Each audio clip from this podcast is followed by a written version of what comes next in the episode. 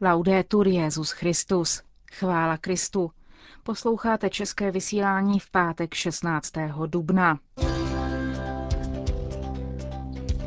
Jako každý pátek vás čeká pravidelná promluva otce kardinála Tomáše Špidlíka, ale ještě před ní krátké zpravodajství z Vatikánu. Hezký poslech vám přeje Markéta Šindelářová. Zprávy vatikánského rozhlasu.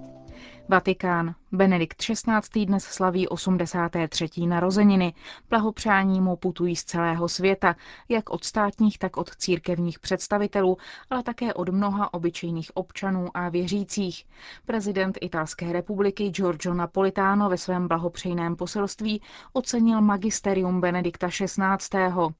Blízkost a vřelé city papeži vyjádřila v telegramu, který podepsali předseda kardinál Angelo Baňasko a sekretář Monsignor Mariano Kročáta, také italská biskupská konference. V našem nejvroucnějším přání, píše se v poselství, můžete najít hluboké a bezpodmínečné přilnutí církve v Itálii k vašemu magisteriu, v němž církev a svět nachází moudrou a jistou nauku, kterou navíc oživuje vaše svědectví opravdového pastýře podle božího srdce. 19. dubna, v den pátého výročí vašeho zvolení Kristovým náměstkem, se celé italské církevní společenství schromáždí kolem vás, svatý Otče, neunavný hlasateli Evangelia a viditelné znamení společenství se svými modlitbami a vřelou nákloností. Stojí v závěru poselství italských biskupů k 83. narozeninám Benedikta XVI. Vatikán. Benedikt XVI. dnes přijal na audienci členy papežské nadace Papal Foundation, kteří jsou v těchto dnech v Římě na své každoroční pouti. Jak ve své promluvě svatý otec řekl, setkání bylo poznamenáno velikonoční radostí z Kristova vítězství nad smrtí. Papež připomněl svou loňskou návštěvu ve svaté zemi, kde se mohl pomodlit před pánovo prázdným hrobem. Christ Kristus nás naučil, že zlo nemá nikdy poslední slovo. Láska je silnější než smrt a naše budoucnost a budoucnost lidstva leží v rukách věrného a prozíravého Boha. Církev je vždycky a všude povolána hlásat toto poselství naděje a dokládat jeho pravdivost svým praktickým svědectvím svatosti a milosrdné lásky. Papal Foundation toto poslání vykonává zvláštním způsobem, podporováním širokého spektra charitních děl, které jsou blízké srdci Petrova nástupce. Děkuji vám za vaše štědré úsilí nabídnout pomoc našim bratrům a sestrám v rozvojových zemích, podpořit vzdělání budoucích vůdců církve a misijní snahy mnoha diecézí a řeholních kongregací na celém světě.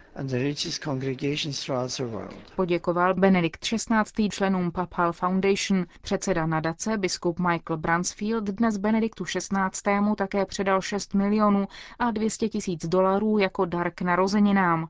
Suma bude použita na podporu 97 nadací a na stipendia pro kněze, řeholníky a lajky, kteří studují na papežských univerzitách či institutech. Členové nadace Benediktu XVI. přinesli také narozeninový dort, zaspívali Happy Birthday to You a předali mu knihu, která dokumentuje historii této nadace. Vatikán. Konec kněžského roku neznamená konec, ale nový začátek, píše v listu kněžím kardinál Claudio Umés, předseda kongregace pro klérus. List napsal u příležitosti závěru oslav 150. výročí smrti svatého faráře Arského. V listu se dotkl také tématu sexuálního zneužívání mladistvých spáchaného kněžími. Zdůraznil, že církev je rozhodnutá tyto odsouzení hodné činy neskrývat ani zmenšovat, ale připomněl, že tyto delikty nemohou být užívány k očerňování církve jako celku. Kněžským rokem chtěla být věnována zvláštní pozornost, která ocení nezastupitelný význam kněžství a každého kněze v církvi. A jestliže někteří kněží, i když je jich v celkovém poměru málo, spáchali otřesné a vážné zločiny sexuálního zneužití mladistvých, musí nést odpovědnost před Bohem a před soudy, i občanskými, píše kardinál Més, a oběti těchto zločinů ujišťuje o své solidaritě a vůli podpořit je v znovu nabití pošlapaných práv. Pak se prefekt kongregace pro klérus obrací ke všem kněžím s výzvou účastnice oslav závěru kněžského roku, které proběhnou od 9. do 11. června v Římě. Ceníme si toho, co jste a co děláte pro církev a pro společnost. Církev vás miluje, obdivuje a respektuje. Jste velkou radostí našeho katolického lidu celého světa, který vás přijímá a podporuje. Miluješ mě víc? Pravidelná promluva otce kardinála Tomáše Špidlíka. Lékař ateista přišel do kostela. Bylo to na svatbu příbuzného. Byl poprvé při obřadech. Jaký to na něho udělalo dojem? Byl prostě znechucen.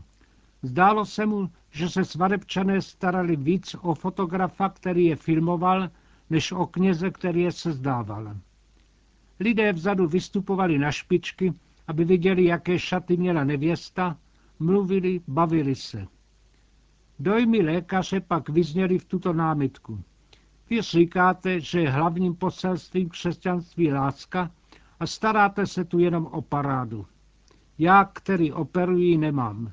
Vy tu máte víc. Dá se říci, kdo má víc lásky a kdo jí má méně? Křesťané ovšem věří, že je láska dar Ducha Svatého a že Duch Svatý přichází k člověku při křtu. Ale přesto je těžké povědět, kdo má jeho milosti více a kdo méně.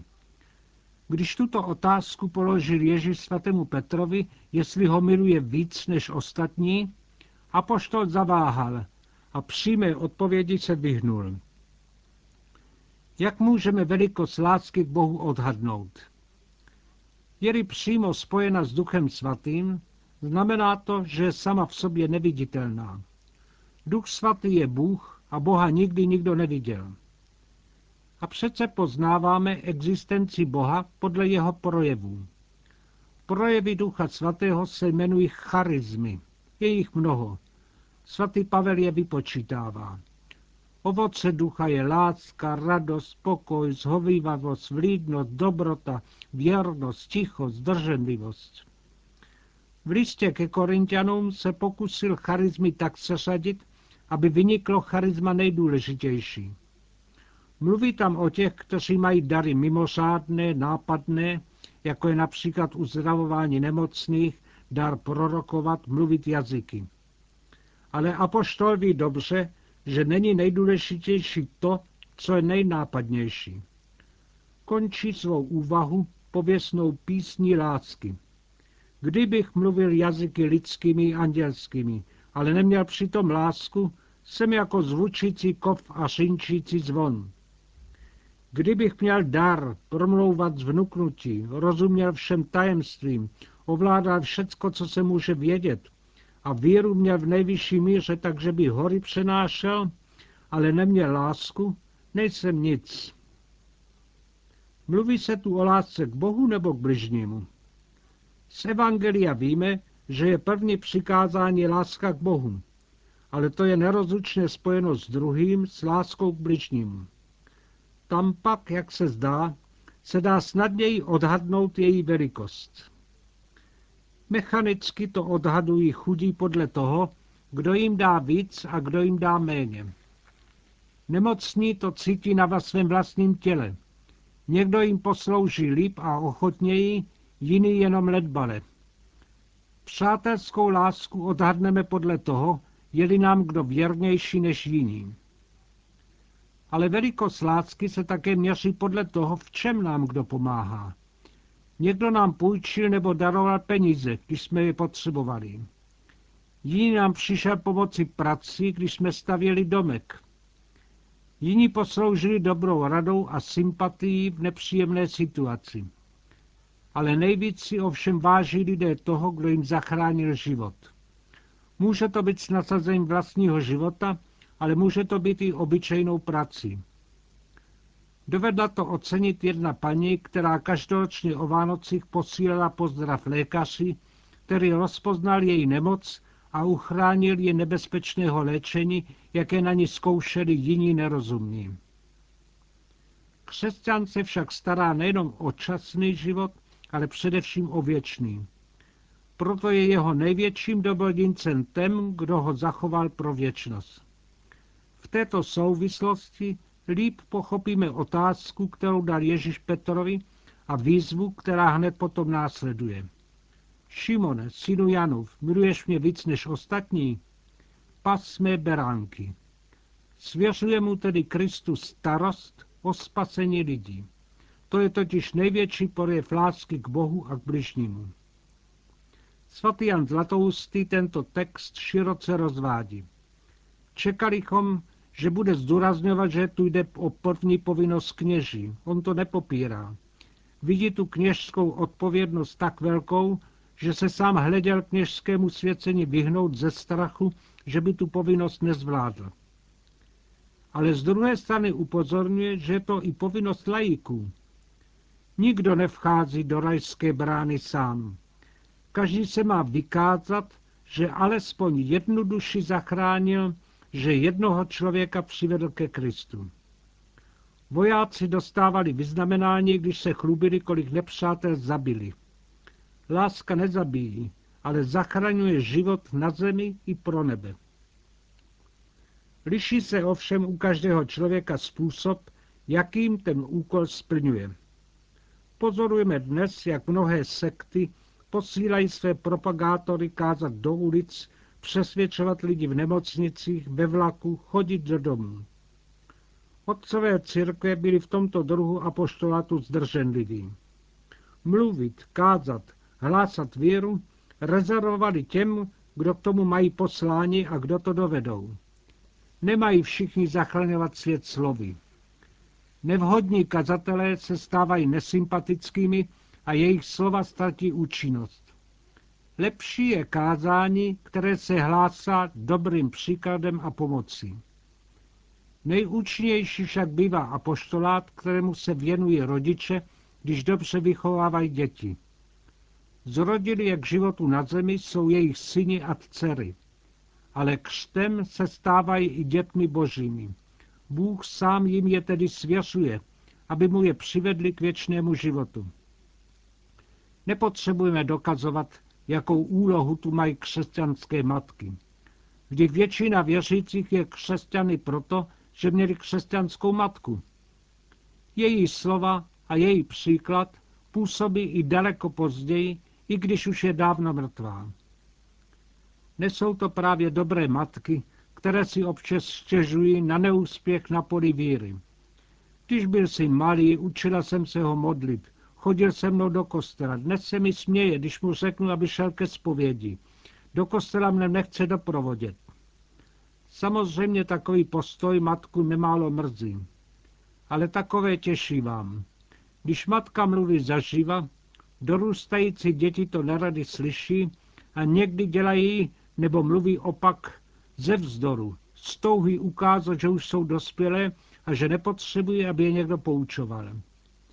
Viděli v televizi mnoho věcí, které rodiče neznají, proto považují otce a matku za, osta, za ostalé. Ale to je jenom perioda života, perioda vzdoru. Až zavřete oči, pamatujte si, že vaše slova jim budou doznívat v uších a potom se jim už nebudou vysmívat budou opravdovým a účinným kázáním. To, co jsme řekli o matkách, platí o všech lidech. Každý styk s druhým znamená jistý stupeň vlivu. Je-li to vliv dobrý a vede k záchraně duši, je to projev lásky Boží. Čítávala se povídka Boží Němcové Pan učitel. Je prostá a řekli bychom, že spadá do minulé doby ale ideál, který tu spisovatelka vykreslila, má být věčný. Lidé mají být takoví, aby se ostatní stykem s nimi stávali lepšími. Je to krásný příklad křesťanského apoštolátu, lásky, která je světlem věku i věčnosti.